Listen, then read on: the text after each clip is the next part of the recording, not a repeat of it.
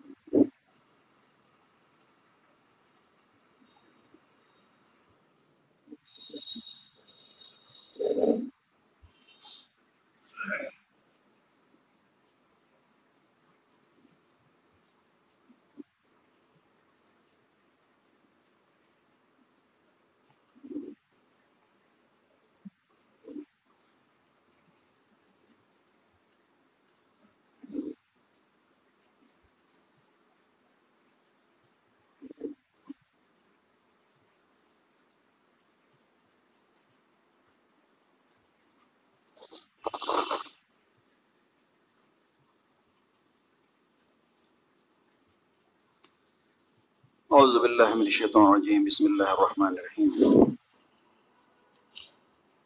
یسبح للہ ما فی السماوات و ما فی الارض. له الملک السما له الملک والله الحمد وهو على كل شيء قدیر. هو الذي خلقكم فمنكم كافر ومنكم مؤمن والله بما تعملون بصیر. صدق اللہ العظیم. یہ سورت تغابن کی دوسری آیت چل رہی ہے۔ کئی ہفتے سے درس اسی پہ چل رہا ہے۔ وہ بہت اہم آیت ہے یہ۔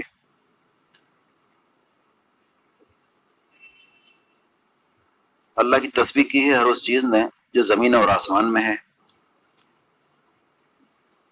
اور بادشاہی اسی کی ہے۔ اسی کے لیے ساری تعریفیں ہیں۔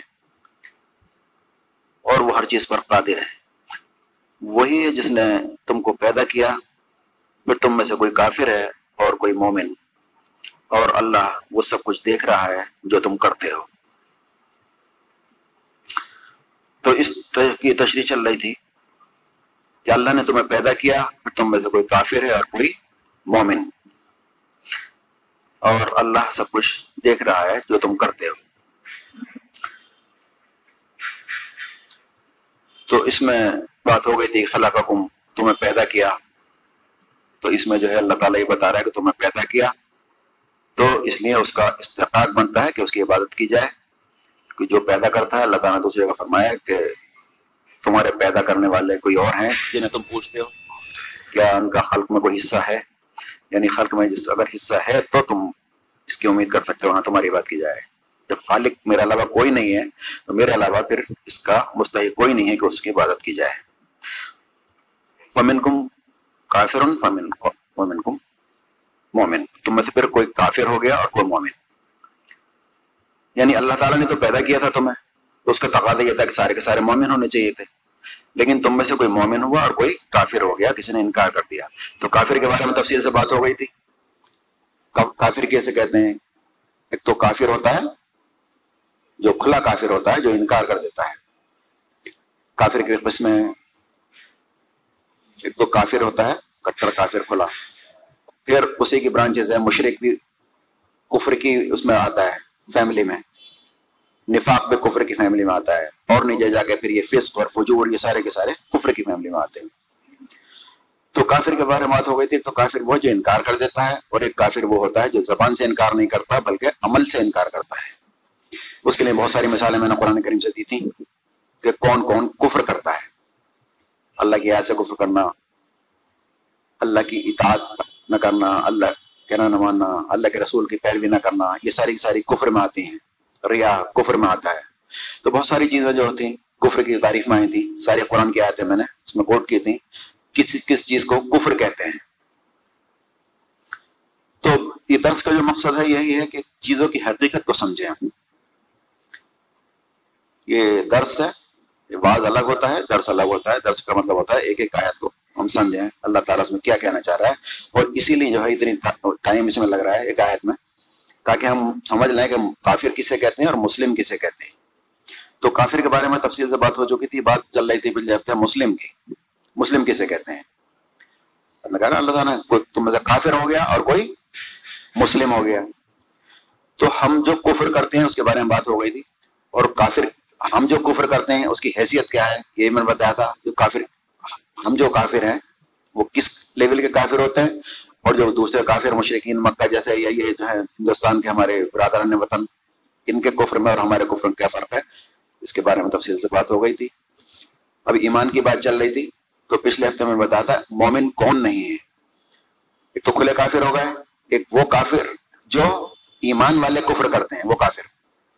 اب بات چل رہی تھی ایمان والوں کی اب اس میں ایمان والے ایک تو ہوتے ہیں، پکے مومن، اخلاص والے مومن، حقیقی مومن۔ اور ایک وہ مومن ہوتے ہیں جن کے بارے میں اللہ تعالیٰ نے فرمایا کہ یہ ہرگز مومن نہیں ہو سکتے۔ ان کی بھی چند مثالیں پچھلے ہفتے آپ کے سامنے آ گئی تھیں۔ مثلا اللہ تعالیٰ نے فرمایا نبی صلی اللہ علیہ وسلم، تمہارے رب کی قسم یہ مومن نہیں ہو سکتے جب تک کہ آپ کو اپنے معاملات میں فیصلہ کرنے والا نہ مان لیں۔ اسی ضمن میں حدیث تھی ادھر وسلم نے شاہ فرمایا کہ تم میں سے کوئی مومن نہیں ہو سکتا جب تک کہ اپنی خواہشات کو اس چیز کے حوالے نہ کر دے، اس کے تابع نہ کر دے جو میں لے کے آیا ہوں۔ کوئی تم میں سے اس وقت مومن نہیں ہو سکتا جب تک کہ میں تمام اس کے جان، اس کے مال، اس کی اولاد، اس کے ماں باپ سے زیادہ محبوب نہ ہو جاؤں۔ تم میں کوئی مومن نہیں ہو سکتا جب تک کہ تم اپنے بھائی کے لیے وہ نہ چاہو، جو اپنے نہیں چاہتے ہو۔ اور فرمایا، اللہ کی قسم وہ شخص مومن نہیں ہے۔ اللہ کی قسم وہ شخص مومن نہیں ہے۔ اللہ کی قسم وہ شخص مومن نہیں ہے۔ صحابہ کرام پریشان ہوئے یا رسول اللہ کون مومن نہیں ہے؟ فرمایا وہ شخص مومن نہیں ہے جس کا پڑوسی، اس کے ہاتھ سے، اس کی زبان سے محفوظ نہ ہو۔ تو یہ سب ایمان والوں کی بات ہو رہی ہے، جو ایمان والے ہیں، کلمہ پڑھے ہوئے ہیں، مسلمان ہیں، ان کے بارے میں یہ بات ہو رہی ہے کہ وہ مومن نہیں ہے اب مومن نہیں تو کیا ہے؟ پھر وہ ان شاء اللہ آخر میں بات ہوگی۔ مومن نہیں تو پھر کیا ہے؟ اس کا مطلب کیا ہے؟ اللہ تعالیٰ قسم کھا کے کہہ رہا ہے کہ مومن نہیں ہے، حضور سے کھا کہہ رہے ہیں مومن نہیں ہے۔ اب حالانکہ وہ کافر تو نہیں ہو گئے، اس کی حیثیت کیا ہے وہ بعد میں آئے گی۔ تو یہ قسم کی ہوتی ہے کہ کون کون مومن نہیں ہے اللہ کی نظر میں۔ تو درس کا مقصد یہ ہے کہ ہم یہ سمجھ لیں کہ ہم مومن ہیں کہ نہیں ہیں، ہماری حیثیت ہے کیا؟ جو ہم خوش فہمی میں رہ رہے ہیں کہ ہم تو مومن ہیں، ہم تو مسلم ہیں۔ تو مقصد یہ ہے اس کا، درس کا کہ ہم یہ سمجھ لیں ہماری حیثیت کیا ہے۔ غلط فہمی میں نہ رہیں۔ حقیقی مومن کون ہوتا ہے اور نام کا مومن کون ہوتا ہے؟ پھر ہم اپنا جائزہ لیں۔ غلط فہمی میں مبتلا نہ ہوں جاننے کے بعد جو پھر چاہے انسان کرے۔ اللہ تعالیٰ کہہ رہا ہے الدین میں کوئی زبردستی نہیں ہے۔ لیکن سمجھ لے کہ میں مومن ہوں یا نہیں ہوں، میرا کس لیول کا مومن؟ ہوں تو اس لیے جو ہے کئی ہفتے سے مومن پر بات چل رہی ہے۔ کہ اصل مومن کسے کہتے ہیں؟ تو پچھلے ہفتے بات ہوئی تھی کہ کون کون مومن نہیں ہے اس ہفتے بات ہوگی کون کون حقیقی مومن ہے اللہ کی نظر میں حقیقت میں مومن کون ہوتا ہے۔ مومن کی بھی گریڈس ہیں کس طرح کتنے مومن ہوتے ہیں۔ درمیانی مومن، حقیقی مومن، قانونی مومن، نام کے مومن۔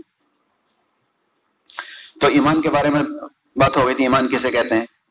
اور ارکان ایمان کیا ہیں؟ اللہ پہ ایمان، رسول پہ ایمان کتابوں پہ ایمان فرشتوں پہ ایمان تقدیر پہ ایمان ساری چیزیں۔ ان کا مطلب کیا ہے؟ یہ بھی انشاءاللہ آگے آئے گا۔ ان سب چیزوں پہ ایمان لانے کا مطلب کیا ہے؟ تو ایمان کے ضمن میں اس کا مطلب کیا ہے؟ یہ بات ہو گئی۔ ایمان کہتے ہیں ماننا اور کفر کہتے ہیں انکار کرنا۔ اور ماننا بالغیب، غیب پہ ایمان لانا یعنی بنا دیکھے ماننا۔ اس کو کہتے ہیں ایمان۔ دیکھ کے تو سب مانتے ہیں۔ تو ایمان کا مطلب ہوتا ہے بالغیب یعنی جو غیب پہ ایمان رکھتے ہیں، وہ مومن کی صفت ہے، جو بنا دیکھے ایمان رکھتے ہیں۔ دیکھ کے تو فرون بھی ایمان لا رہا تھا۔ جب اس کی موت کا وقت آیا، تو اللہ تعالیٰ پردے ہٹا دیتا ہے، سب اسے نظر آنے لگتا ہے۔ تو اس وقت وہ کہہ رہا تھا، میں موسا اور ہارون کر پہ ایمان لایا۔ لیکن اللہ تعالیٰ نے کیا فرمایا؟ اللہ تعالیٰ نے فرمایا کہ اب تیرے ایمان کا کوئی فائدہ نہیں، اب تو ہم تیرے لاش کو ہی باقی رکھیں گے۔ تو دیکھنے کے بعد ایمان لانا، اس کی کوئی حیثیت نہیں ہوتی۔ جو اللہ نے فرمایا کہ کہے جاتے ہیں، فرشتے چھتر لگائے ان کے سامنے اتر ہیں اگر ان کے سامنے فرشتے آ گئے تو پھر ایمان لانے کا ان کو موقع نہیں ہوگا۔ تو ایمان کا مطلب یہ غیب پہ ایمان لانا۔ ہے اور یقین، علم اور یقین یعنی علم پہ یقین کر کے ایمان لانا۔ دیکھیں گے تو ہم جنت اور جہنم وہاں پر دیکھیں گے مرنے کے بعد۔ اس وقت تو حرام ہی مانے گا۔ اور آدمی کہے گا، اللہ تعالیٰ ہم مان لیا آپ کیسے بھیج دیا ہمیں دنیا میں؟ اب پیسے ہم تیری عبادت کریں گے۔ تو ماننا ہے بن دیکھے ماننا۔ اب بن دے کے جب بتایا جاتا ہے تو آدمی کو یقین نہیں ہوتا۔ مانتا نہیں ہے وہ، کیوں؟ کیونکہ اس کے سامنے نہیں ہوتی ہے چیز۔ مثال کے طور پر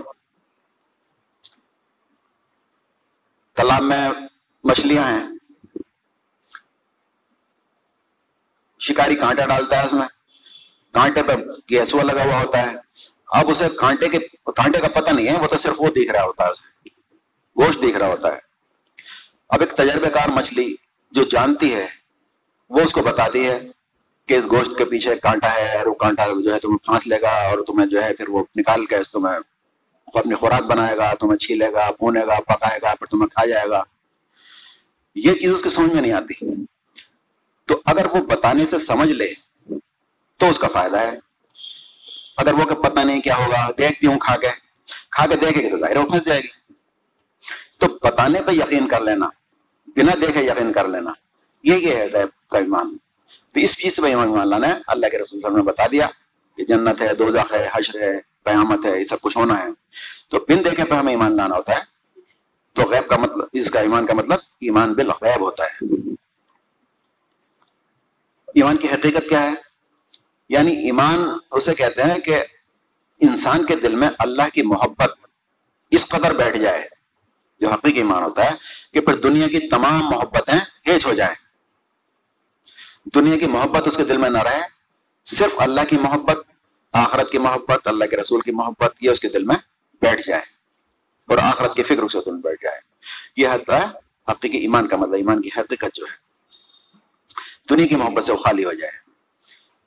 تو اسی لیے پچھلے ہفتے جو آیت میں نے پڑھی تھی، سورہ نساء کی آیت نمبر پینسٹھ۔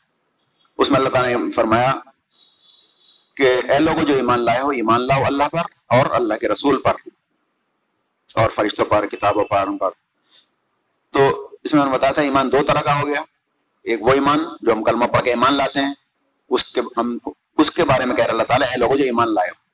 ایمان لے آئے، قانون طور سے مومن ہو گئے، مسلمان ہو گئے، ایمان والے ہو گئے، کلمہ پڑھنے کے بعد پھر ہم سے کہا جا رہا ہے کہ ایمان لاؤ اللہ پر۔ یعنی حقیقی ایمان کوئی اور چیز ہے ہم نے ایمان میں داخلہ لے لیا، ایمان والے ہو گئے، لیکن قانونی طور سے ایمان والے ہو گئے، دنیا میں ایمان والے ہو گئے، اللہ تعالیٰ کے یہاں بھی ہماری ایمان کا اعتبار نہیں ہے۔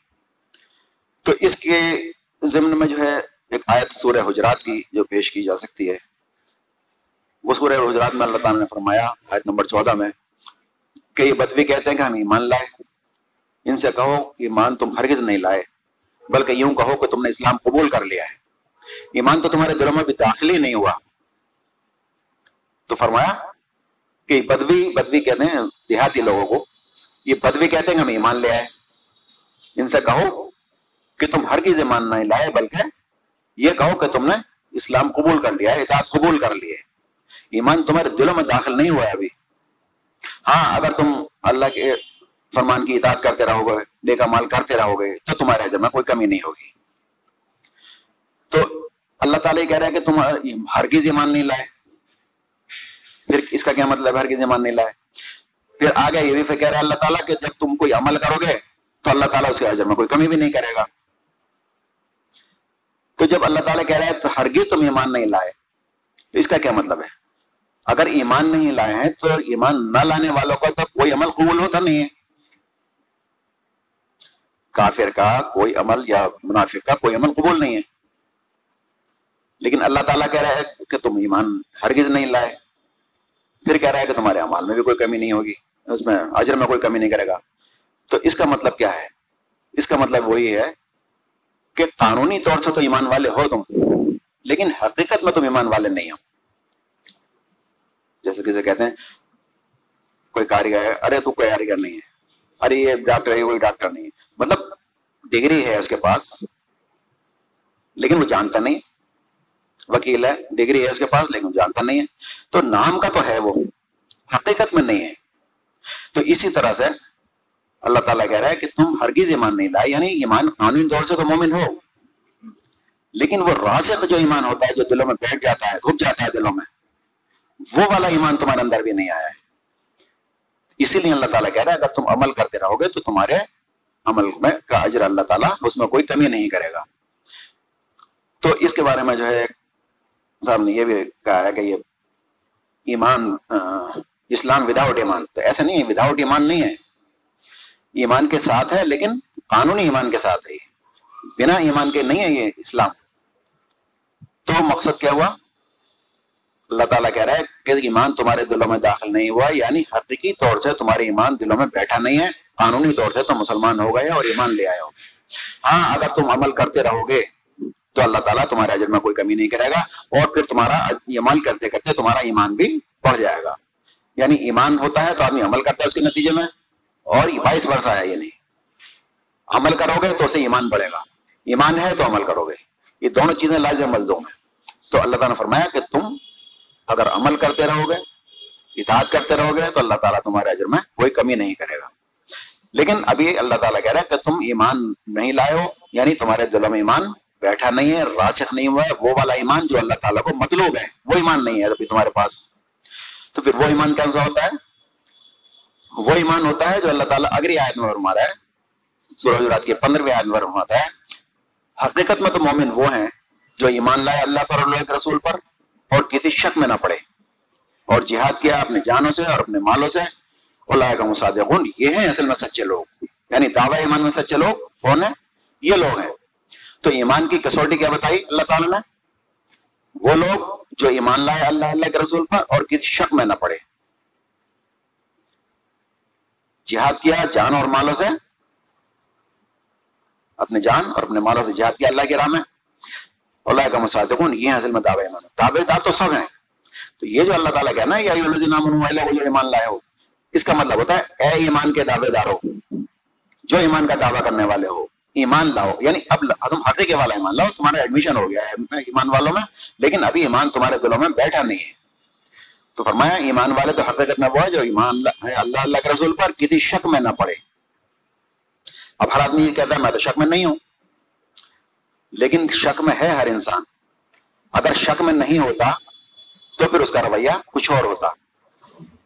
جیسے میں نے پہلے مثال دی تھی۔ کہ اتنا بھی یقین ہے جیسے بجلی کے تار پہ ہوتا ہے، ہمیں یقین۔ یہ سلفاظ کی ٹیبلٹ پہ ہمیں یقین ہوتا ہے۔ یہاں تک کہ دنیا کے معاملے میں گمان پہ بھی ہم عمل کرتے ہیں۔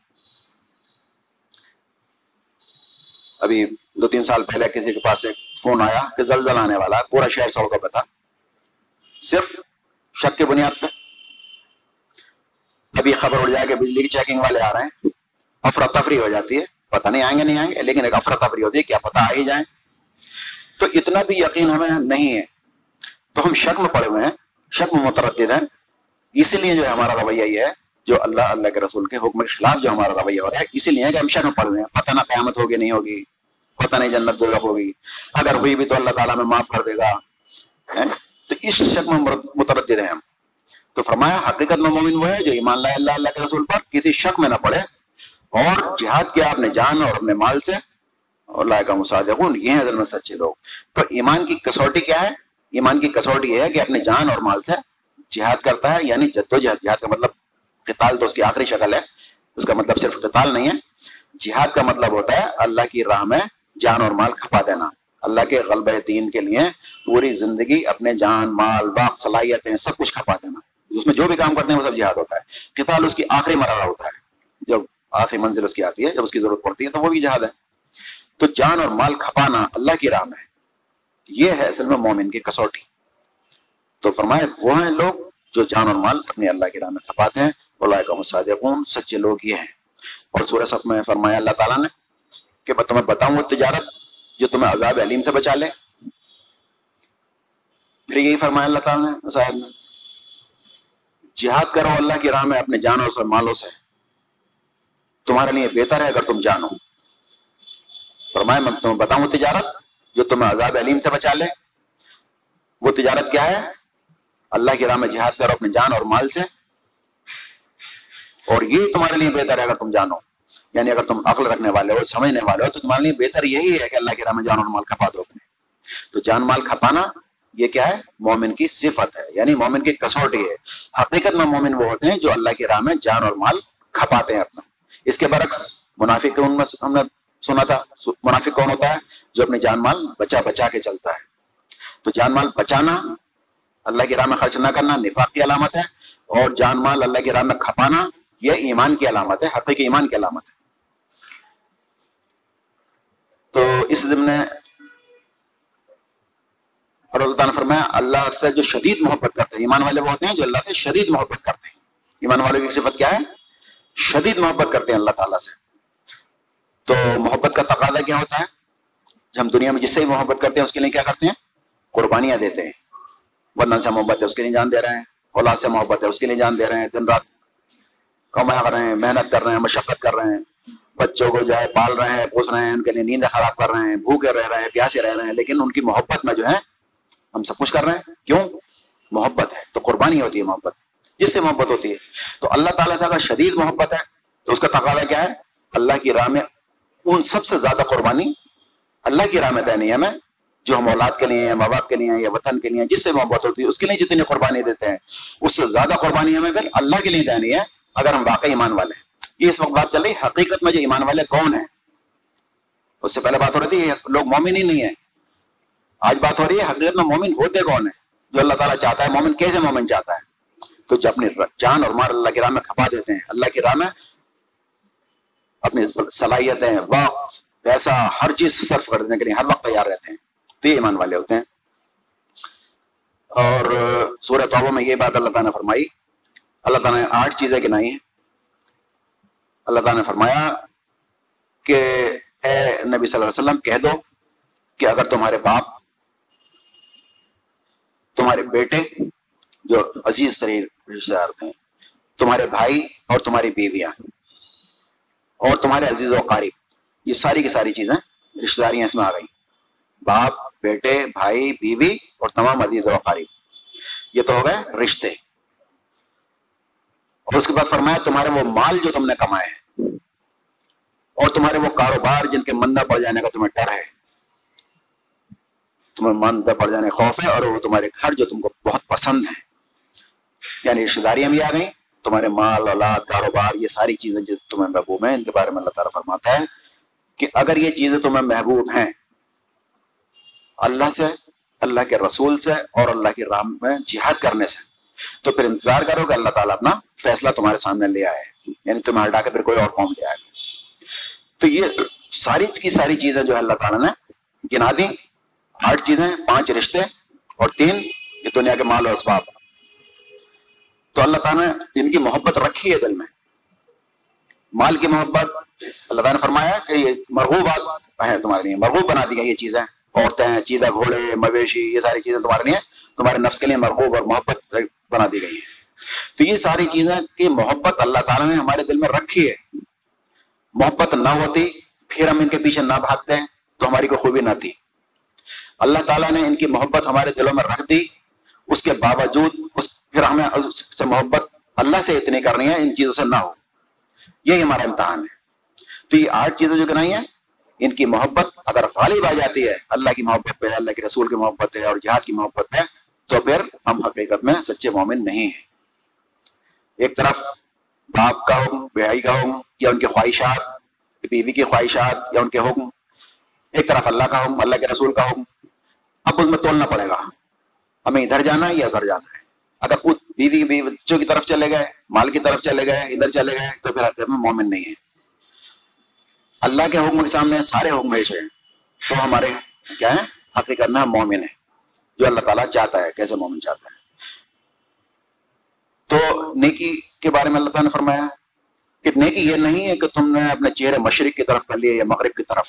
اب اللہ تعالیٰ بتا رہا ہے کہ تمہارا جو نیکی کے تصور ہے، جب تم نیکی کی طرف چلتے ہو جب تم دنیا چھوڑ کر جب تمہیں دھیان آتا ہے کہ اب ذرا بڑھاپا آ گیا ذرا عمر ڈھل گئی ہے، اس کی طرف چلا جائے، اللہ کی طرف رجوع کیا جائے، تو کیا ہوتا ہے؟ مسجد کی طرف رجوع کرتے ہیں۔ ہم نماز پڑھنی شروع کر دیتے ہیں۔ بھائی، اب نماز پڑھنی شروع کر دی ہے اب نمازی اور پرہیزگار ہو گیا۔ پرہیزگار اپنی طرف سے لگا لیتے ہیں۔ حالانکہ پرہیزگاری دوسری چیز ہے۔ پرہیزگار کا مطلب ہوتا ہے، ہر برائی سے بچنے والا وہ پرہیزگار ہوتا ہے۔ تو ہم نماز کی طرف رجوع کر لیتے ہیں اور پھر ہم کیا سمجھتے ہیں، اب ہمارا تو کام ہو گیا، ہم اللہ کی طرف رجوع ہو گیا اور نماز ہماری شروع ہو گئی۔ تو اللہ تعالیٰ فرماتا ہے کہ نیکی یہ نہیں ہے کہ تم نے اپنے چہرے مشرق کی طرف کر لیے مغرب کی طرف یعنی تم نے نماز شروع کر دی۔ بلکہ نیکی یہ ہے، حقیقت میں نیکی کسے کہہ رہا اللہ تعالیٰ؟ بلکہ نیکی یہ ہے کہ تم ایمان لاؤ اللہ پر اور اللہ کے رسول پر۔ اب ایمان کا تعلق ہمارے دل سے ہوتا ہے۔ عمل اسلام کا تعلق عمل سے ہوتا ہے۔ یعنی جو بھی ہم کام کرتے ہیں، وہ کیا کہلاتا ہے؟ وہ اسلام کہلاتا ہے۔ ایمان کا تعلق ہمارے دل سے ایمان، ہمارے دل میں ہوتا ہے۔ لیکن یہاں پر اللہ تعالیٰ کہہ رہے ہیں کہ نیکی یہ ہے کہ تم ایمان لاؤ۔ حالانکہ نیکی تو کرنے کے کام ہوتے ہیں اور ایمان ہمارے دل کا معاملہ ہے۔ تو اللہ تعالیٰ کہہ رہا ہے کہ نیکی یہ نہیں کہ تم نے مشرق کی طرف یا مشرق کی طرف کر لی یعنی تم نے صرف نماز شروع کر دی۔ بلکہ نیکی یہ کہ ایمان لاؤ۔ اس کا مطلب کیا ہے؟ امال کا تعلق ایمان سے ہے۔ ایمان جو بنیاد ہے ہمارے امال کی۔ اگر ایمان کے بغیر ہم عمل کرتے ہیں، تو ہمارے امال کی کوئی حیثیت نہیں ہے۔ تو ایمان لاؤ اللہ پر، اللہ کے رسول پر، اور وہ ساری چیزیں پھر اللہ گنائی ہیں۔ فرشتوں پر، کتابوں پر، ان ساری کی ساری چیزوں پر ایمان لاؤ۔ یوم آخر پر، ملائکہ پر، اور جو کتاب نازل کی ہے ان پر، اس کے پیغمبروں پر۔ اور مال کی محبت کے باوجود اپنا دل پسند مال خرچ کرو۔ پھر یہاں وہی بات آ رہی ہے۔ یعنی آپ اسلام کا نچوڑ نکال کے دیکھیں گے نا پورے قرآن میں اللہ تعالیٰ جو بار بار کہتا ہے، جان مال کھپاؤ، جان مال کھپاؤ، جان مال سے جہاد کرو، یہ مال اور اولاد فتنہ ہے، مال اور اولاد آزمائش ہے تو پورا کا پورا جو چکر ہے، وہ مال اور جان اور اولاد کا ہے۔ اس کو اگر اللہ کی راہ میں کھپا دیتے ہیں تو مومن ہے اس کو اللہ کی راہ میں نہیں خرچ کرتے ہیں، تو پھر ہمارا وہ ایمان کا پھر گریڈس ہے، کس لیول کا مومن ہے یعنی کفر تک پہنچ جاتے ہیں۔ تو فرمایا کہ مال کی محبت کے باوجود اپنا مال خرچ کرو، اللہ کی راہ میں۔ کس پر؟ غلاموں پر، مسکین پر، یتیموں پر، ان سب پر اپنا مال خرچ کرو۔ باوجود اس کے کہ تم مال سے محبت رکھتے ہو۔ اور نماز قائم کرو اور زکات دو۔ نماز قائم کرو اور زکات دو۔ یعنی وہ مال خرچ کرنے کا الگ جگہ تھا، پھر زکات کا الگ ذکر ہو رہا ہے۔ نماز پڑھو اور زکات دو۔ اور نیک لوگ تو وہ ہیں، جب عہد کریں تو عہد کو وفا کریں۔ یعنی مومن کی ایک صفت کیا ہے؟ اپنے عہد کا پاس کرنے والا ہوتا ہے۔ تو نیک لوگ وہ ہیں جو وفا کرتے ہیں، اپنے عہد کو وفا کرتے ہیں۔ اور تنگ دستی کے وقت یعنی جب ہاتھ تنگ ہوتا ہے، غربت کا عالم ہوتا ہے، پیسے کی فروانی نہیں ہوتی، اس وقت مال والا تو کرے گا، اس کی کوئی خوبی نہیں ہے تو اس نے کر دیا۔ لیکن تنگ دستی کی حالت میں، ایک جگہ اللہ تعالیٰ نے فرمایا، تم اللہ کی راہ میں خرچ کرو، ہلکے ہو یا بھاری۔ یعنی ہر حالت میں خرچ کرنا، جتنے بھی کر سکتے ہو، سو روپے کر سکتے ہو، سو کرو، دو کر سکتے ہو، دو کرو، ایک لاکھ کر سکتے ہو، ایک لاکھ کرو ہر حالات میں خرچ کرنا ہے۔ یعنی خرچ کرنے کی صفت تمہارے اندر ہونی چاہیے۔ یہ نہیں ہمارے پاس تو ہے ہی نہیں۔ ہم کہاں سے خرچ کریں؟ ہمیں تو روٹی مشکل سے مل رہی ہے۔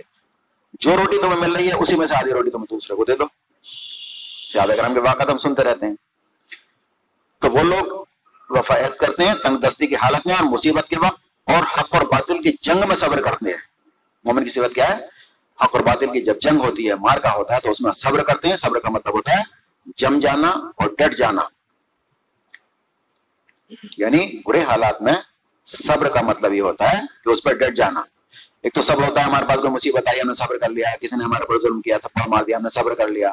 تو ایک صبر تو وہ ہوتا ہے۔ ایک صبر ہوتا ہے کہ جو مصیبت کے وقت میں صبر کیا جاتا ہے، جنگ کے وقت میں صبر کیا جاتا ہے۔ یعنی یہ برے حالات ہیں، اس وقت ہمیں ڈٹ جائیں، پیٹ دکھا کے بھاگے نہیں۔ برے حالات آ گئے، کاروبار خراب ہو گیا، تو صبر کرنا ہے، ڈٹ جائیں۔ برائی کی طرف نہیں بھاگنا ہے، لون لینے کی طرف نہیں بھاگنا ہے، فالگیری کی طرف نہیں بھاگنا ہے، قسمت کے فیصلے کہیں سے نہیں کرانے ہیں، کسی تعویذ گھنٹے نہیں کرانے ہیں، بلکہ صبر کے ساتھ جمے رہنا ہے۔ تو مومن وہ ہوتے ہیں جو صبر کرتے ہیں مصیبت کے وقت اور حق و باطل کی جنگ میں۔ یہی راست باز لوگ ہیں اور یہی سچے لوگ ہیں۔ اور فرمایا سورہ انفال میں کہ سچے اہل ایمان، یہ سچے اہل ایمان کی بات ہو رہی ہے، حقیقت میں جو اللہ تعالیٰ چاہتا ہے، اہل ایمان کون ہوتے ہیں؟ سچے اہل ایمان تو وہ لوگ ہیں جن کے دل اللہ کا ذکر سن کر لرز جاتے ہیں۔ یہ جو میں نے آیت پڑھی تھی شروع میں کہ تم میں سے کوئی کافر ہے اور کوئی تم میں سے کوئی مومن ہے۔ تو یہ مومن کی تشریح چل رہی ہے۔ تفسیر کا مطلب یہ ہوتا ہے، تفسیر کا طریقہ یہ ہوتا ہے، میں بتا دوں بیچ بیچ میں جیسے کسی بھی معاملے میں ہمارے لیے طریقہ کیا ہوتا ہے؟ کوئی بھی ہمیں مسئلہ دریافت کرنا تو ہم کہاں سے پوچھتے پہلے قرآن سے۔ قرآن میں نہیں ملے تو حدیث سے۔ حدیث میں بھی نہیں ملتا تو کیا کرتے ہیں؟ اجماع دیکھتے ہیں۔ وہاں بھی نہیں ملتا تو پھر اپنا قیاس کرتے ہیں قرآن حدیث کی روشنی میں۔ وہی طریقہ تفسیر کا ہوتا ہے۔ تفسیر کا بہترین طریقہ یہ ہوتا ہے کہ قرآن کی کسی بھی آیت کی تفسیر اگر آپ کر رہے ہیں تو قرآن کی آیات کے ذریعے سے ہی کی جائے۔ اس کے بعد حدیث کے ذریعے سے کی جائے۔ اس کے بعد صحابہ کرام کے اقوال سے اور اس کے بعد پھر اپنی عقل سے۔ تو یہ جو میں سب آیتیں پڑھ رہا ہوں، یہ اس آیت کی تفسیر میں ہے۔ کوئی تم میں سے کوئی کافر ہے اور کوئی تم میں سے مومن ہے۔ تو مومن کی تفسیر قرآن کی آیت کے ذریعے سے آپ کے سامنے کی جا رہی ہے۔ حقیقت میں مومن کون ہوتا؟ اور پچھلے ہفتے بات آئی تھی، مومن کون نہیں ہوتا؟ تو سورہ انفال میں اللہ تعالیٰ نے فرمایا کہ سچے ایمان والے تو وہ لوگ ہیں جو اللہ کا ذکر سن کر جن کے دل لرز جاتے ہیں اور کام جاتے ہیں۔ تو سچے مومن کی ایک صفت کیا ہے؟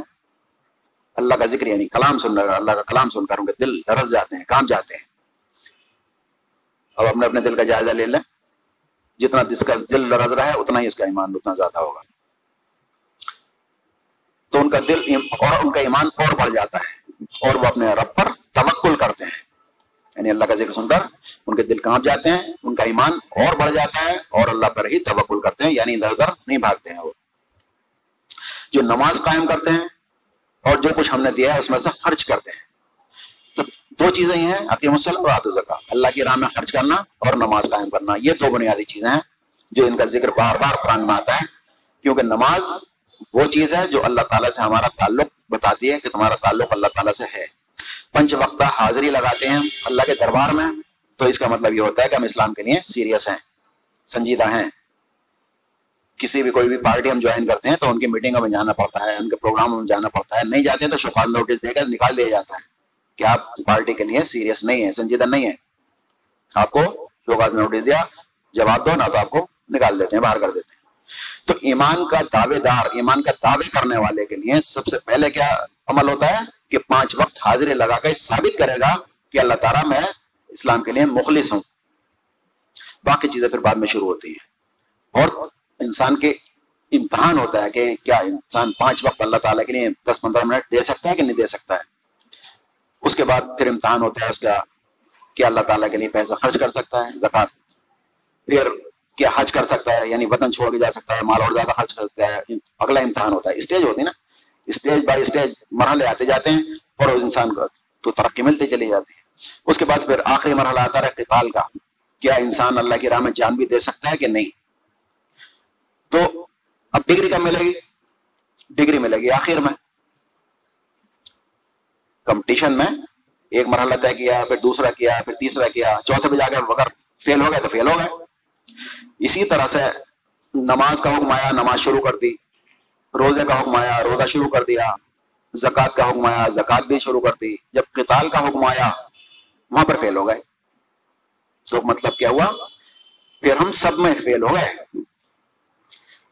جو تم نے جو ٹیسٹ ہوتا ہے، کسی بھی نوکری کا جو ٹیسٹ ہوتا ہے پریمنری ٹیسٹ ہوتا ہے، پہلا ٹیسٹ ہوتا ہے پانچ سو لوگوں کا، پھر اس میں سے پچاس چن لیے، پھر دوسرا ٹیسٹ ہوگا، پھر اس میں سے دس چن لیے، پھر اس کا ٹیسٹ ہوگا، اس میں سے پانچ لینے، پانچ چن لیے، تین ٹیسٹ ہوگا، پھر اس کے بعد انٹرویو ہوگا، اس میں سے لینے جو دو جائیں گے۔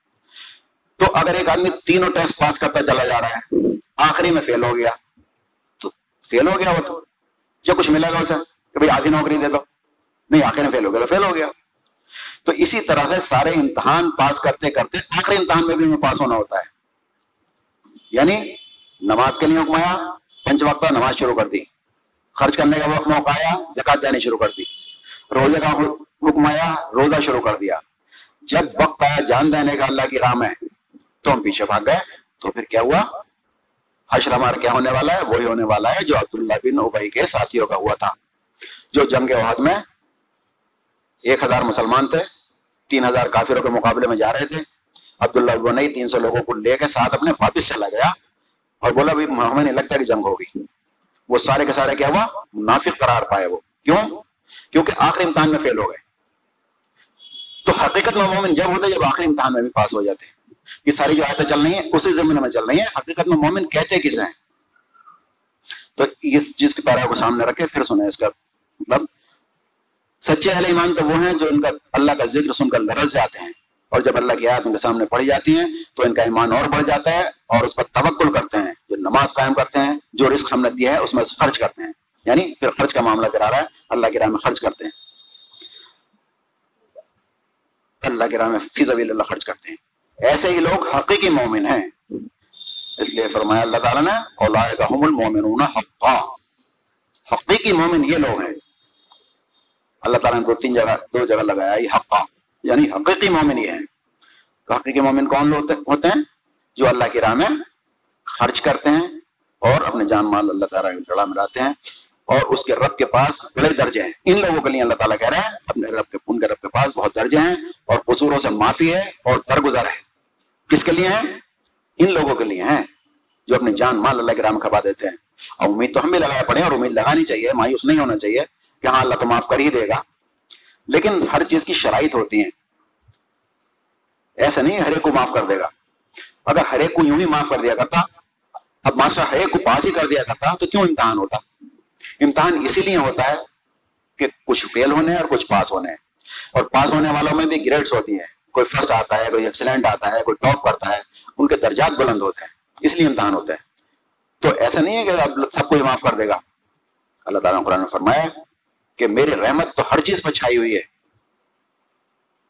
اور عذاب میں جسے چاہتا ہوں اسے دیتا ہوں۔ یہاں تک تو بات بہت اچھی لگتی ہے کہ اس کی رحمت ہر چیز پہ چھائی ہوئی ہے۔ درس کا ایک مقصد یہ بھی ہے کہ وہ چیزیں جو ہائڈ کر دی گئی ہیں نا، چھپی ہوئی ہیں، ان کو جو ہے باہر لایا جائے۔ کچھ چیزیں چھپی ہوئی ہیں۔ وہ چیزیں تو بتا دی جاتی ہیں، اللہ تو رحیم ہے، کریم ہے، وہ تو بخش دے گا۔ ہم تو شفاعت کرا ہی لیں گے، وہ تو ہماری سفارش کر ہی دیں گے۔ تو اللہ تعالیٰ فرما رہا ہے کہ میری رحمت ہر چیز پہ چھائی ہوئی ہے اور رضا میں جسے چاہتا ہوں دیتا ہوں۔ لیکن اگلی بات کیا ہے؟ لیکن اپنی یہ رحمت ان لوگوں کے حق میں لکھوں گا جو نماز قائم کریں گے زکات دیں گے اور نبی امی پر ایمان لائیں اور پیروی کریں گے۔ میرے نبی کی ان کے لیے لکھوں گا۔ تو اس رحمت کا حقدار بننے کے لیے کچھ کرنا پڑے گا۔ اب یوں ہر ایک پہ رحمت ہو جائے گی۔ ایک بچہ دن رات پڑھتا ہے کہ جو دن رات فلمیں دیکھتے ہیں دونوں کی ڈویژن فرسٹ آ جانی چاہیے۔ یہ تو انصاف کا تقاضا نہیں ہے۔ تو کچھ چیزیں جو چھپی ہوئی ہیں۔ تو ہمیں جو ہے نا، لال باغ تو ہم نے دیکھے ہوئے ہیں۔ کہ اللہ تعالیٰ تو رحیم ہے ماں سے زیادہ محبت کرتا ہے۔ مائی جہنم میں نہ ڈال سکتی، تو وہ کیوں ڈال دے گا؟ تو اللہ تعالیٰ کہہ رہا تھا، بے شک میرے رحم ہر چیز پر چھایا ہوا ہے میری رحمت چھائی ہوئی ہے۔ وہ میں رحیم ہوں، لیکن میرا عذاب بھی بہت سخت ہے۔ اور یہ رحمت جو ہے میری، یہ ہر ایک کے لیے نہیں ہے۔ بلکہ ان لوگوں کے حق میں لکھوں گا، جو نماز قائم کریں گے زکات دیں گے، یہ بنیادی چیز ہیں تو نماز اور زکات اس کے بعد پھر میرے نبی پہ ایمان لائیں گے اور نبی امت کی پیروی کریں گے۔ پیروی کسے کہتے ہیں؟ فالو کرنا۔ ایک تو ہوتی اطاعت۔ جو کہا وہ کر لیا۔ ایک ہوتی پیروی، اتباع۔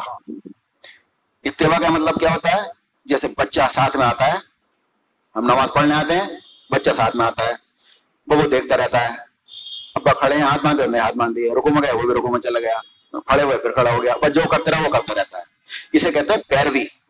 یعنی اللہ کے رسول نے جو بھی کام کیا، وہ ہمیں کرنا ہے۔ ان کی ہر ہر ادا ہمیں اپنانی ہے۔ وہ کوئی فرض نہیں ہوتی ہے۔ جو اب جتنی اپناتا ہے، اتنا وہ متقی ہوتا ہے۔ تو فرمایا کہ یہ رحمت ان لوگوں کے حق میں لکھی جائے گی، جو حضور رسم کی پیروی کریں گے۔ ان کے نقش قدم پر چلنے کی کوشش کریں گے۔ اور ایک یہ گمان کہ حضور رسم تو ہمیں بخشوائی لیں گے۔ بے شک شفاعت کریں گے آپ، بخشوا لیں گے۔ اور ہم نے یہ بھی سنا ہے کہ آپ آپ سجے سر نہیں اٹھائیں گے تک مغفرت نہیں ہو جائے گی۔ لیکن اس کے برعکس اللہ تعالیٰ نے قرآن میں یہ بھی فرمایا ہے کہ میرا رسول شکایت کرے گا کہ اللہ میری قوم نے اس قرآن کو چھوڑ رکھا تھا۔ شکایت بھی تو کریں گے آپ۔ یہ بھی قرآن میں لکھا ہے کہ ہمارا رسول شکایت کرے گا کہ اللہ میرے رب، میری قوم نے قرآن کو چھوڑ دیا تھا۔ اور سفارش کے بارے میں اللہ تعالیٰ نے فرما دیا کہ سفارش بھی سب کے بارے میں نہیں ہوگی قبول۔ جس کی اللہ چاہے گا اس کی ہوگی۔ منافقوں کے بارے میں اللہ تعالیٰ نے فرما دیا کہ نبی صلی اللہ علیہ وسلم، اگر ان کے بارے میں ستر مرتبہ بھی تم درخواست کرو گے مغفرت کی، تو ان کی مغفرت نہیں کی جائے گی۔ تو ہمیں پہلے یہ دیکھنا ہے کہ مغفرت کرانے لائق ہیں کہ نہیں ہیں؟ حضور کا دامن پکڑنے لائق ہیں کہ نہیں ہیں؟ شفاعت کے لائق ہم ہے بھی کہ نہیں ہیں؟ اللہ کے رحمت کے استحقاق کے ہم نے کچھ کیا ہے کہ نہیں کیا ہے؟ تو پہلے ہم اپنے جائزہ پہ لیں۔ کچھ لکھ کے آئے ہیں جو پاس ہوگا۔ پھر سفارش کیسے سے کرا ہوگا بھائی پاس کر دو اسے۔ تو کچھ لکھ کے آیا ہوگا، تبھی کرے گا نا؟ کورے کاغذ پہ کون پاس کر دے گا تم تو اللہ تعالیٰ نے فرمایا کہ میری رحمت ہر چیز پہ چاہیے مگر یہ کس کے لیے ہوگی؟ جو میرے نبی امی کی پیروی کریں گے۔ تو بات چل رہی تھی یہاں ایمان والوں کی، حقیقت میں ایمان والے کون لوگ ہیں؟ اب وہاں پر بات چل رہی ہے، ایمان والوں کی ہر جگہ جو روایت آ رہی ہیں، جان اور مال کھپانا اللہ کی راہ میں۔ جو لوگ ایمان لائے سورنفال کی یہ آیت ہے سیونٹی فور جو لوگ ایمان لائے اور جنہوں نے اللہ کی راہ میں گھر بار چھوڑے۔ اب یہ اللہ تعالیٰ پسندیدہ لوگ ہیں یہ، جو حقیقت میں ایمان والے ہیں، جو اب یہاں بھی دیکھتے ہیں ہم، کسی نیتا کے جو دن رات لگے جو جانسار ہوتے ہیں، مال باپ گاڑی، صلاحیت ہے، سب کچھ چھوک دیتے ہیں وہ۔ ان کے قریبی ہوتے ہیں، مقربین میں سے ہوتے ہیں ان کے، ان کی قدر ہوتی ہے ان کے یہاں۔ ایک آدمی صرف ووٹ دے دیتا ہے، اس کی اتنی قدر نہیں ہوتی۔ ایسی بس ہم نے نماز تو پڑھ لی، باقی ہم کچھ کوئی قربانی نہیں ہے ہماری اللہ کے لیے۔ تو ہماری کیا حیثیت ہوگی؟ تو فرمایا، جو لوگ ایمان لائے اور جنہوں نے اللہ کی راہ میں گھر بار چھوڑے اور اللہ کی راہ میں جہاد کیا، جدوجہد کی، اور جنہوں نے پناہ دی یعنی گھر بار چھوڑ کے کون گئے؟ مکے سے صحابہ کرام گئے۔ اور جنہوں نے ان کو پناہ دی، کس نے؟ مدینے والوں نے، انصار نے۔ تو جو لوگ ایمان لائے، اب ایمان کا تقاضا کیا ہے؟ پھر انہوں نے اللہ کی راہ میں گھر بار چھوڑے، ان کی راہ میں جد و جہد کی اور جنہوں نے پناہ دی اور ان کی مدد کی۔ وہی ہیں سچے مومن۔ کا حمل مومن حقا۔ حقیقت میں تو مومن یہ ہے یعنی پسندیدہ مومن جو ہے اللہ تعالیٰ کے، وہ یہ ہے گھر بار چھوڑے گائے کے لیے، اللہ کے لیے۔ جانے کھپائیں گائے کے لیے، اللہ کے لیے۔ تو جو اللہ کی راہ میں جان مال کھپاتا ہے، وہ اللہ تعالیٰ کو محبوب ہے۔ اللہ تعالیٰ نے فرمایا سورہ سب میں کہ اللہ کو تو وہ لوگ پسند ہے جو اللہ کی راہ میں سیزا پلائی ہوئی دیوار کی طرح سے لڑتے ہیں۔ جو اللہ کی راہ میں سیزا پلائی ہوئی دیوار کی راہ میں لڑتے ہیں، اللہ کو تو وہ لوگ پسند ہیں۔ اور اللہ تعالیٰ کو وہ لوگ پسند نہیں ہیں۔ کہتے کچھ ہیں اور کرتے کچھ ہیں۔ اے لوگوں، تم وہ بات کیوں کہتے ہو جو کرتے نہیں؟ اللہ کو ایسے لوگ ہرگز پسند نہیں ہیں۔ اللہ کو بہت نہ پسند ہے کہیں وہ بات جو کرتے نہیں۔ اللہ کو تو وہ لوگ پسند ہیں جو اللہ کے راہ میں سیزا پلائی ہوئی دیوار کی طرح لڑتے ہیں۔ اللہ حق تھا ان کے لیے خطاؤں سے درگزر ہے اور ان کے لیے بہترین رزق۔ ہے تو یہ ہے بہترین مومن کی صفات۔ اس میں ایک آیت اور رہ گئی ہے۔ مدو مومن کون ہے اللہ تعالیٰ کو؟ فرمایا، اے لوگوں جو ایمان لائے ہو، اگر تم میں سے کوئی اپنے دین سے پھرتا ہے تو پھر جائے۔ یہ کس سے بات ہو رہی ہے؟ کافروں سے نہیں ہو رہی ہے، بلکہ کس سے ہو رہی ہے؟ اے لوگوں جو ایمان لائے ہو۔ اگر کوئی اپنے دین سے پھرتا ہے تو پھر جائے۔ دین سے پھرنے کا مطلب بھی وہ نہیں ہے کہ وہ اعلان کافر ہو جائے، وہ مرتد ہو جائے۔ وہی مطلب نہیں ہے۔ بلکہ دین سے پھرنے کا وہی مطلب ہے، اندر اندر۔ یعنی بظاہر تو مسلمان رہے گا وہ۔ اندر اندر پھر جائے گا دین سے۔ اس کے دل میں دین نہیں ہوگا، اس کے دل میں ایمان نہیں ہوگا۔ اے لوگوں جو ایمان لائے ہوگا، تم میں سے کوئی دین سے پھرتا ہے تو پھر جائے۔ اللہ اور بہت سارے ایسے لوگ پیدا کرے گا جو اللہ کو محبوب ہوں گے اور اللہ ان کو محبوب ہوگا۔ جو مومنوں پر نرم اور کفار پر سخت ہوں گے۔ تو اللہ تعالیٰ ایسے مومن پیدا کرے گا۔ تو بات ہو رہی ہے کس کی؟ اے لوگوں جو ایمان لائے ہو۔ اگر تمہیں کوئی دین سے پھرتا ہے تو پھر جائے۔ اب دین سے پھرنے کا کیا مطلب ہے؟ ایک تو وہ ہے کہ مرتد ہو گیا آدمی۔ کافر ہو گیا کھلم کھلا عیسائی ہو گیا، ہندو ہو گیا، یہودی ہو گیا، کچھ بھی ہو گیا۔ ایک تو مرتد وہ ہوتا ہے۔ ایک ارتداد وہ ہوتا ہے جو ہمارے اندر اندر چلتا ہے۔ ہمارا ایمان جو ہے اندر سے ختم ہوتا چلا جاتا ہے۔ بظاہر مسلمان رہتے ہیں دنیا میں، لیکن اندر سے ایمان ختم ہو جاتا ہے۔ جیسے کہ نا، رائے کے دانے برابر بھی ایمان، تو رائے کے دانے کے برابر بھی ایمان نہیں رہتا۔ ایک اور وہ یاد آ گئی مجھے حدیث کہ جو چیز جو ہائڈ کر دی گئی ہیں، چھپی ہوئی ہیں، وہ کیا ہے ایک حدیث بہت کوٹ کی جاتی ہے کہ جس انسان کے دل میں رائے کے دانے کے برابر بھی ایمان ہے تو جنت میں جائے گا۔ سب نے سنی ہے؟ لیکن پوری حدیث کیا ہے؟ جس کے دل میں رائے کے دانے کے برابر بھی تکبر ہے، وہ جنت میں جائے گا۔ تو یہ آدھی حدیث ہے۔ کہ رائے کے دانے کے برابر ایمان ہے، تو جنت میں جائے گا۔ ہے حدیث، بے شک ہے۔ لیکن پوری حدیث کیا ہے؟ جس کے دل میں رائے کے برابر تکبر ہے، تو وہ میں جائے گا، جنت میں نہیں جا سکتا وہ۔ یہ پوری دونوں چیزیں جو ہے نا، ہمارے سامنے رہنی چاہیے۔ اب اس پہ تو ہمیں اعتماد ہے اور ہمیں مطمئن بیٹھے ہوئے ہیں کہ رائے کے دانے برابر تو ہوگا ہی ہوگا۔ اتنا تو ہوگا ہی۔ لیکن وہ بھی جو کب جائے گا، سزا بھگت کے جائے گا ڈائریکٹ گرین چینل سے نہیں جائے گا جنت میں۔ بلکہ سزا بھگت کے جائے گا، وہ سینکڑوں سال کی ہو، ہزاروں سال کی ہو، کب کی ہو۔ وہ جہنم کا تو ایک پل بھی بہت مشکل ہے۔ تو یہ جو ہے چیزیں جو چھپی ہوئی ہیں، وہ چیزیں جو ہیں باہر آنے چاہیے۔ تو فرمایا کہ اے لوگ جو ایمان لائے ہو، تم میں سے اگر کوئی دین سے پھرتا ہے تو پھر جائے یعنی اپنا حقیقی دین سے پھر جائے اور اپنی مرضی کے مطابق زندگی گزارے۔ کیونکہ دین کس چیز کا نام ہے؟ دین اس چیز کا نام ہے جو میں نے شروع میں سنائی تھی، حضور نے فرمایا۔ کہ تم میں سے کوئی شخص اس وقت تک مومن نہیں ہو سکتا جو اپنے خواہشات کو اس دین کے تابع نہ کر دے جو میں لے کے آیا ہوں۔ اب ہم دین، اپنی خواہشات کو دین کے تابع نہیں کر رہے ہیں، اس کا مطلب مومن نہیں ہے دین کے تابع کا مطلب یہ کہ ہماری اپنی کوئی مرضی نہیں، کوئی خواہش نہیں۔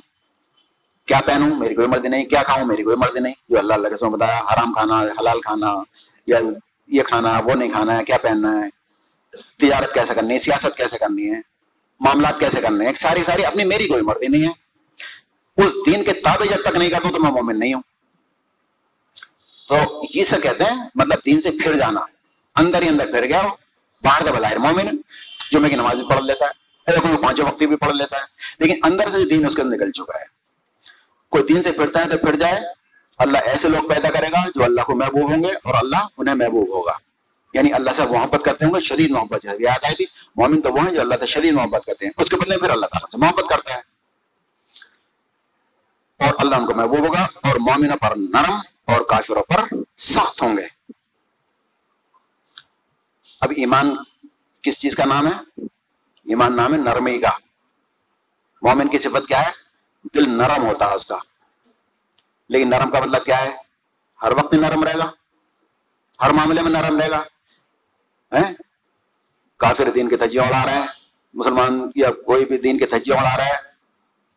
کوئی بکواس کر رہا ہے، ہاتھ کا مذاق اڑا رہا ہے۔ ہم نرمی سے پیش آ رہے ہیں۔ تو نرمی کا مطلب کیا؟ مومن کے لیے نرم ہوگا وہ۔ کافروں کے لیے سخت ہوگا۔ اب یہاں پر کافر سے کیا مراد ہے؟ ایک تو کافر وہی ہوگا۔ کھلا کافر ان کے لیے سخت ہوگا۔ قتال ہو رہا ہے تو ان کے لیے سخت ہوگا، جان لے گا ان کی۔ نرمی کا مطلب یہ نہیں کہ اس سے لڑے گا نہیں۔ تو قتال کرے گا۔ مومن کی صفت یہ ہے کہ اللہ کے رحم میں لڑتے ہیں، مرتے ہیں اور مارتے ہیں، یہ تو مومن کی صفت ہے۔ تو نرمی کا مطلب کیا ہے؟ مومن کا نرم ہوگا یعنی اپنے آپس کے جو تمہارے معاملات ہیں، ان میں نرم ہوگا، کافروں پر سخت یعنی قتال میں، جنگ میں، ان میں سخت ہوگا۔ اور کافر، اگر ویسے بھی کافر جو مومن کافر ہے، اس کے لیے بھی سخت ہوگا۔ ایسا نہیں ہے جو ٹھہر کے کافروں کے لیے سخت ہوگا۔ نہیں دیپس رائے کے کافر کے لیے بھی سخت ہوگا۔ دیپس رائے کا کافر کون ہے؟ اس کے بہت ساری آیت آ گئی کون کون کفر کرتا ہے؟ یا منافق ہے اللہ تعالیٰ نے جگہ فرمایا؟ سختی سے پیش آن کافر اور منافقوں کے ساتھ۔ تو منافق تو مسلمان ہی کہلاتے ہیں سب۔ اللہ تعالیٰ نے جو خطاب کیا ہے منافقوں کو، تو وہ سب یا یہ امن کا خطاب کیا ہے؟ تو بظاہر وہ مسلمان ہی ہوتے ہیں جو منافق ہوتے ہیں۔ ان کے لیے اللہ تعالیٰ نے فرمایا ان کے ساتھ سختی سے پیش آؤ۔ اسی طرح سے جو مسلمان کفر کرتا ہے، اسلام کے خلاف سازشیں کرتا ہے، اسلام کی دھجیاں اڑاتا ہے اور دین کے خلاف کام کر رہا ہوتا ہے، تو اس کے لیے بھی پھر تمہیں سختی سے پیش آنا ہے۔ اس کے ساتھ نرمی نہیں کرنی ہے، نرمی کرنی ہے مومن کے ساتھ۔ ایک انسان مثال کے طور پر سود کھاتا ہے۔ سود دیا ہے۔ اللہ تعالیٰ نے سود کے بارے میں کیا فرمایا؟ سود کھانے والا ایسا ہے جیسے شیطان نے چھوکے سے پاولا کر دیا آگے فرمایا کہ اگر تم مومن تو یہ سودی کاروبار تم چھوڑ دو۔ اور اگر تم اس سے باز نہ آئے تو اللہ کی طرف سے تمہارے خلاف اعلان جنگ ہے۔ سودی کے خلاف کیا ہے؟ اعلان جنگ ہے۔ یعنی جو فوجداری کیس، اعلان جنگ ہے، اس کے خلاف جو اس کاروبار سے باز نہیں آتا۔ یعنی اتنا خطرناک معاملہ ہے۔ اب ایک آدمی یہ سننے کے بعد باز نہیں آتا، سودی کاروبار کرتا ہی رہتا ہے۔ پریکٹیکلی اس کا کیا مطلب ہوتا ہے؟ چیلنج قبول۔ اللہ تعالیٰ نے چیلنج کیا کہ اگر تم باز نہ آئے سودی کاروبار سے تو میری طرف سے جنگ ہے تمہارے خلاف۔ تو بات آ جانا چاہیے۔ لیکن باز نہیں آتا، اس کا مطلب چیلنج قبول کر لیا۔ ٹھیک ہے، اللہ تعالیٰ رہی جنگ کر لے جو کرنا ہے۔ نوز اللہ اب ایک آدمی اللہ تعالیٰ سے حالت جنگ میں ہے باز نہیں آتا۔ وہ تو وہ اللہ تعالیٰ کا دشمن ہے۔ اب وہ میرے پاس آتا ہے۔ ہے بڑا مالدار آدمی۔ اب میں اسے عزت دیتا ہوں۔ کسے عزت دے رہا ہوں؟ اللہ کے دشمن کو۔ حضور صاحب نے ایمان بتائی، ایمان کی حلاوت کسے ملتی ہے؟ جو اللہ کے لیے دوستی کرے اور اللہ کے لیے دشمنی کرے۔ اس نے ایمان کی حلاوت کو پا لیا۔ ایمان کی مٹھاس کو پا لیا۔ دشمنی کرے تو اللہ کے لیے، دوستی کرے تو اللہ کے لیے۔ دے تو اللہ کے لیے، روکے تو اللہ کے لیے۔ اب دشمن اللہ تعالیٰ کا اور میرے لیے عزیز ہو، قابل احترام ہو، میں اس کے احترام کروں اور عزت کروں کیا میں اپنے بھائی اور باپ کے دشمن کی عزت کرتا ہوں، نہیں کرتا۔ لیکن اللہ کا دشمن، جس کی جنگ چل رہی ہے، اللہ تعالیٰ سے حالت جنگ میں ہے، اس کی میں عزت کروں، تو یہ میرے لیے کہ بڑے شرم کا مقام ہے۔ تو یہ ہیں جو کافر ہوتے ہیں، جو مسلمانوں کے اندر جو کفر کرتے ہیں، منافق ہوتے ہیں۔ لیکن اس کا مطلب یہ نہیں کسی کو منافق اور کافر کہنے لگے۔ یہ میں شروع میں بتا دیا تھا کہ اس کا ہمیں اختیار نہیں ہے۔ بس یہ سکتے ہیں یہ کفریہ کام ہے اور یہ کفریہ کام ہے، یہ شرکیہ کام ہے، یہ نفاق کا کام ہے۔ فتویٰ کسی کو کوئی نہیں لگا سکتا کہ یہ کافر ہو گیا یا منافق ہو گیا۔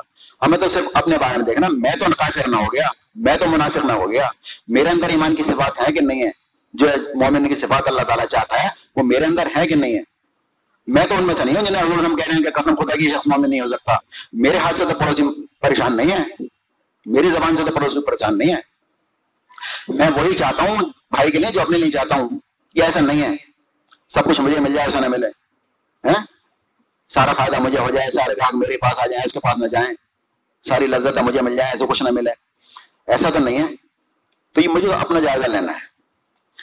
تو ساری کی ساری جو ہے، اللہ تعالیٰ فرما رہا ہے، قربانیاں اللہ کی راہ میں جان اور مال کھپانا جو ہے جتنی آئے تھے میں نے کوٹ کی ہیں، اس میں مومن کسے کہتے ہیں؟ حقیقی مومن۔ ایک مومن اور ہوتے ہیں جو درمیانی مومن ہوتے ہیں۔ انشاءاللہ اس کے اگلے ہفتے اس کے بارے میں بات ہوگی۔ یہ درس جو ہے، روانگی کے ساتھ آگے بڑھے گا۔ اس آیت پہ اس لیے میں ٹکا ہوا ہوں کہ کم سے کم یہ بات کلیئر ہو جائے گا، مومن کہتے کسے ہیں اور کافر کیسے کہتے ہیں۔ ہمارا اپنا بارے میں ہمیں مسئلہ کلیئر ہو جائے۔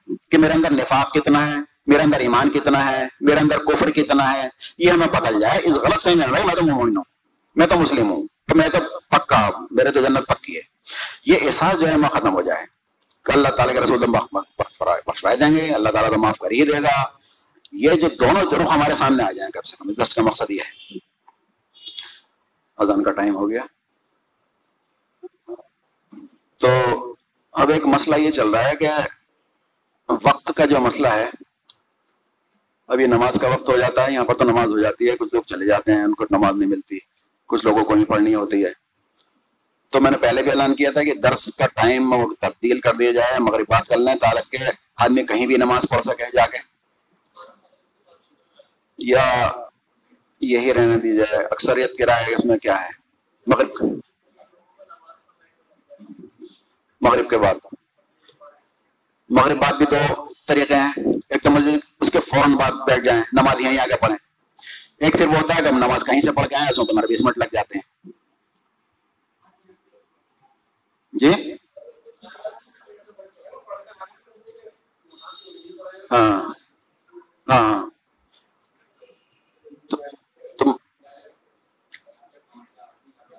نہیں، اس وقت کہیں بھی نہیں ملے گی نا، پونے آٹھ پہ ہو رہی ہیں۔ نماز دس منٹ پہلے کر دو تو بھی نہیں پہنچے گا۔ ہاں نہیں، نماز پونے آٹھ پہ ہو رہی نا۔ نماز پونے آٹھ پہ ہو رہی مغرب کے بعد۔ مغرب کے بعد۔ ٹھیک ہے تو انشاءاللہ اگلے ہفتے سے مغرب کے بعد رہے گا۔ مغرب بعد کوشش کریں، یہاں پڑھ لیں اور یہاں نہیں پڑھیں تو پڑھ کے پھر فوراً آ جائیں۔ اس کے بعد یہ ہوگا، ایک گھنٹہ درس ہوا کرے گا۔ جیسے آج اب مغرب چھ بجے کتنے چھ بجے ہو رہی ہے؟ چھ بجے ہو رہی ہے۔ تو سوا چھ بجے درس ہو جائے گا، سوا سات پہ ان شاء اللہ ختم ہو جائے گا۔ پھر انسان فری ہوگا چاہے جا کے نماز پڑھے بسم اللہ الرحمن الرحیم۔ اللہم صلی اللہ علیہ وسلم۔ وعلا محمد صلی اللہ علیہ وسلم مجید، اللہم بارک علی محمد وعلا محمد وعلا محمد ربنا عندنا في الدنيا حسنة وفي الآخرة حسنة وقنا عذاب النار۔ ربنا ظلمنا أنفسنا تغفر لنا ترحمنا الخاسرين آمين يا رب العالمين